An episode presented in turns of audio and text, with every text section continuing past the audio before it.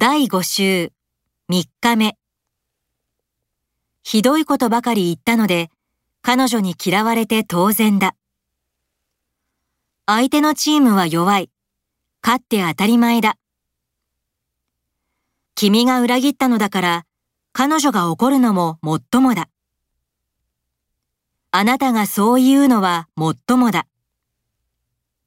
この車は中古車と言っても新品同然だ。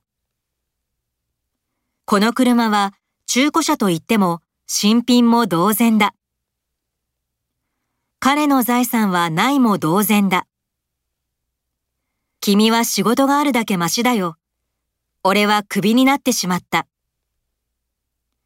給料が減ったけれど、クビにならないだけマシだ。僕のアパートは狭くて高いけれど、便利なだけマシだ。